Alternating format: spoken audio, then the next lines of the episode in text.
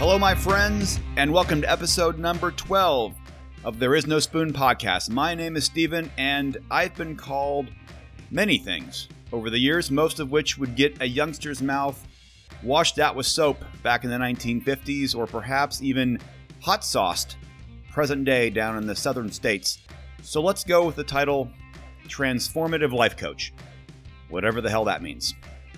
Your mission, if you choose to accept it, would be to join me for a sushi sized deep dive exploration into how our minds work, the origin of our internal experiences, and maybe even catch a glimpse of who we really be, Sweet Pea. It just so happens that I've received several emails recently regarding relationships. Thank you to Karen from New York and Parama, I hope I'm pronouncing that properly, from Singapore. And because the specifics of their questions were different, but my overall answer is essentially the same as always, you're shocked, no doubt, I thought it might be most beneficial and certainly more efficient to cover the broad topic of relationships over the course of several podcast episodes. I will likely throw in other topics in between during the series. The first episode is titled the Great Relationship Myths Part 1 Communication. Now, as anyone who is in a relationship presently, or if you've ever been in one in the past, can attest, there are so many ripe, let's call them opportunities for learning and self growth when you're close to a partner or partners, you poly peeps. In other words, relationships are great and they can also seem like an emotional shit show. Of course, as for whether your relationship has you feeling swell or shit showy, that's just a simple misunderstanding of where your feelings originate and what they mean. But I'm getting ahead of myself, as I'm prone to do. Full disclosure I, almost never coach couples together. I was chatting with a longtime friend who is a naturopathic doctor and has moved into a specialization in couples counseling, and she loves it. She was telling me how powerful it can be to have both parties present in a session, and that I'd likely also dig it. And indeed, I feel I might. However, what I have found most exciting about working with just one half of a couple is that what I've seen over and over again while it's true that it takes two to have a fight, it only takes one person to have an insight and to move a relationship forward towards grounding and connection. I'm not asking you to trust me on this. As a matter of fact, don't ever trust me on anything. Simply hear me out and then find out for yourself. Now, when looking at relationships through the lens of the inside out understanding, there's really no better place to look than the work of George and Linda Pransky. And the best place to start would be what I consider to be the Bible of relationship books, simply titled The Relationship Handbook, a simple guide to satisfying relationships. I'd recommend the 25th anniversary edition. I'm not saying it's the only relationship book you'll ever need, but I'm also most certainly not not saying it's the only relationship book you'll ever need. It's by far the book I recommend most often to clients, whether they're in a relationship or not. I will say, though, that the initial feedback I get from clients on this book is relatively split between, you're kidding me, this will never work, it's just not that simple, and this is brilliant. Of course, it's always been that simple. How could we not have seen it? Which is also traditionally the reaction to most true insights. But again, I'm getting ahead of myself. Of course, I could just recommend the book and be done with it. However, reading, sadly, in my opinion, just doesn't seem so popular anymore. And, well, some folks seem to like my particular take on things. There's really no accounting for good taste. So I thought I'd just work my way through the highlights of the book over the course of, you know, a few episodes and then you can grab a copy of it if what I'm sharing seems valuable to you. First, just a bit of background. George and Linda have been psychologists for several decades, and they experimented with all kinds of couples therapies through the 70s, 80s, and 90s, as did all their friends who also happened to be marriage counselors. And finally realized that none of them seemed any better off overall than the couples they were counseling. So they began to look elsewhere. I believe that it was Linda who was leading the way, and found out that the answers were far simpler than any of them had ever imagined. Let's start out with the source of all distress and counterproductive behavior in relationships, including the relationship with oneself, I would say. George and Linda were originally trained and educated to find what most psychological systems believe to be the source of conflict within relationships, the kind of villains, if you will, that we're all likely familiar with, like unexamined emotions, past traumas, habitual patterns, piss poor communication skills, etc., etc. Instead of any of these being the origin of distress, they came to find that they were merely symptoms of underlying insecurity. They propose that insecurity is the generic human mental illness due to a simple and pervasive misunderstanding. And of course, this insecurity has the potential to be greatly exaggerated and brought to light within a relationship. Now, the cure is to gain insightful understanding into the nature of thought, how it creates feelings, your mood in any moment, and how to recognize and navigate those moods to ground your relationships. Most couples counseling approaches dive headfirst into problem solving. But this alternative approach focuses instead on how the ability to stay connected strengthens a relationship. If you are constantly focused on identifying and working on your problems, you become an expert on problems. By constantly poking the bear, couples tend to bring out the worst in each other. Next, let's look at the difference between low mood therapy and high mood therapy.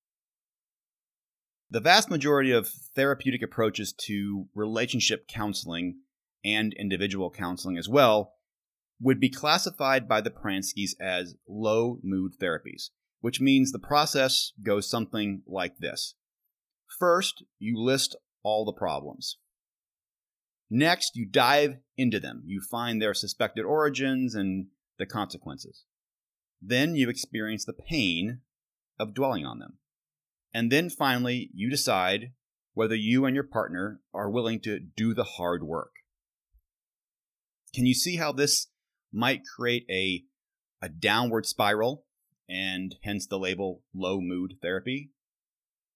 Now, high mood therapy focuses instead on understanding how emotions and our moods cloud our sincere connection to our partner and within the relationship itself. The client begins to see how easy it's been to make the mistake that being in a bad or a low mood means there's something much bigger wrong with the relationship. They get to the point that we're just not good for each other anymore.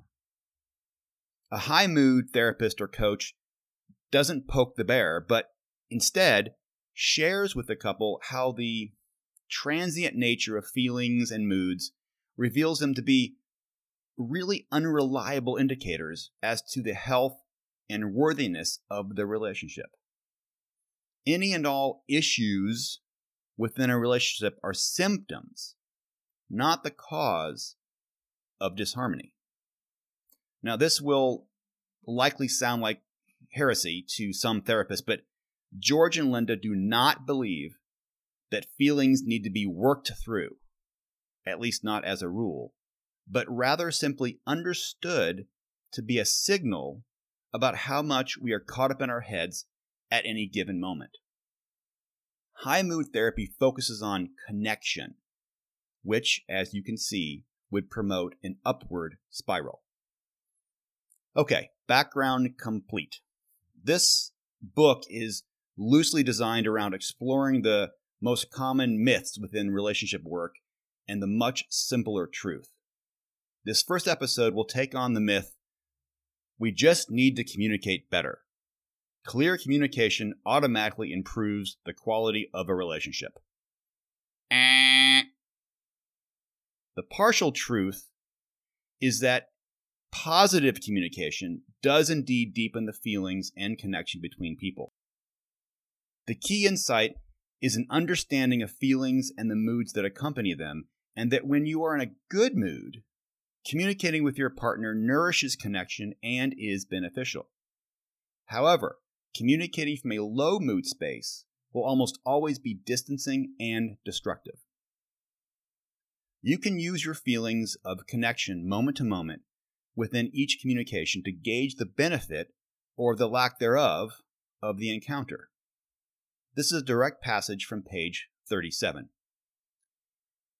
If the two of you start a discussion at 7:10 and at 7:30 you feel closer, you are making progress. There is no such thing as a productive discussion that alienates its parties. There is no such thing as an unproductive discussion that brings two people closer together. So we can view communication as a neutral pipeline feeding into your relationship. If you're feeling shitty because you're in a low mood state and you share with your partner, the chances are they'll end up feeling shitty as well. That's because from that sort of state, that's all you can do. You're severely limited by your current state as to the content of your communication. If your partner ends up joining you in that low mood, well, your communication has actually been quite successful. In essence, you ran raw sewage through the communication pipeline, and now you have fecal matter coming out of your shower head. On the other hand, from a high mood state, you're pumping in clear mountain spring water. Ah, it's like showering with Coors Light. What's being suggested is not taking your negative thoughts and moods too seriously, and be careful, as communicating them to your partner usually makes them seem more real. So, are George and Linda saying that we should only talk about issues with our partners when you're both in a high mood state? That is certainly the ideal. At the very least, attempt to both be in neutral states and to monitor each other in terms of connection and closeness. If it starts to degrade, stop the discussion and come back to it later. If you must communicate from within a low mood state, which can be the case sometimes. Warn your partner that you are in such a state and that what you're sharing is coming from that limited state, not from the true you, and isn't about you, your partner, or the relationship. As for being on the receiving end of low mood communications, your empathy for your partner will go a long way in maintaining connection and reducing the negative impact of the sewage backup. Communication, as in how skilled you are at it, isn't nearly as important as the feeling state that you're in when you do it. Bottom line, as you can likely tell from these solo podcasts, I love to talk as much, well, probably more, than the next guy. And at times in my life, I've been obsessed with words and how to communicate in such a way as to always be understood. It was the best way that I knew at the time to connect with others. Now, I know better, and better is to not seek to be understood, but to connect. And we are best able to connect with each other and ourselves when we are aware of our moment to moment mental emotional state or moods, and then communicate with responsibility which is to say, most often from our higher mood states. What I'm betting you'll find, but again, don't take my word for it, is that many of the issues you've been having with your partner will seem to soften or perhaps even evaporate. And even the big ones, because sure, there are some big real world differences within relationships that do need to be addressed, you'll have the best shot at resolving them because you'll be discussing a tough topic from a connected space. Again, this is just the first of several relationship myths from the handbook that we'll ponder on and off over the next several months. Other ones include it's possible to be too understanding. People don't really change. Long term relationships always grow stale, among others. But don't wait for me. If you sense that this type of approach might scratch an itch you didn't even know you had, then by all means check out The Relationship Handbook by George Pransky. That's P R A N S K Y. You can also check out their website, which has plenty of free articles and videos on relationships and much more at pranskyandAssociates.com. Now, just a side note if you choose to listen and or watch a video of George, know that he is the epitome of CTFD. He speaks so slowly that he will calm your ass down faster than a dose of Thorazine. But once you adapt to it, I trust you'll hear the brilliance in what he shares. Until next time, take responsibility for noticing your mood state and deciding the wisdom of communicating in that moment, or not. And of course, there is no frickin' spoon. It's not spoons that bend, it's you. Be swell and stay bendy, my friends.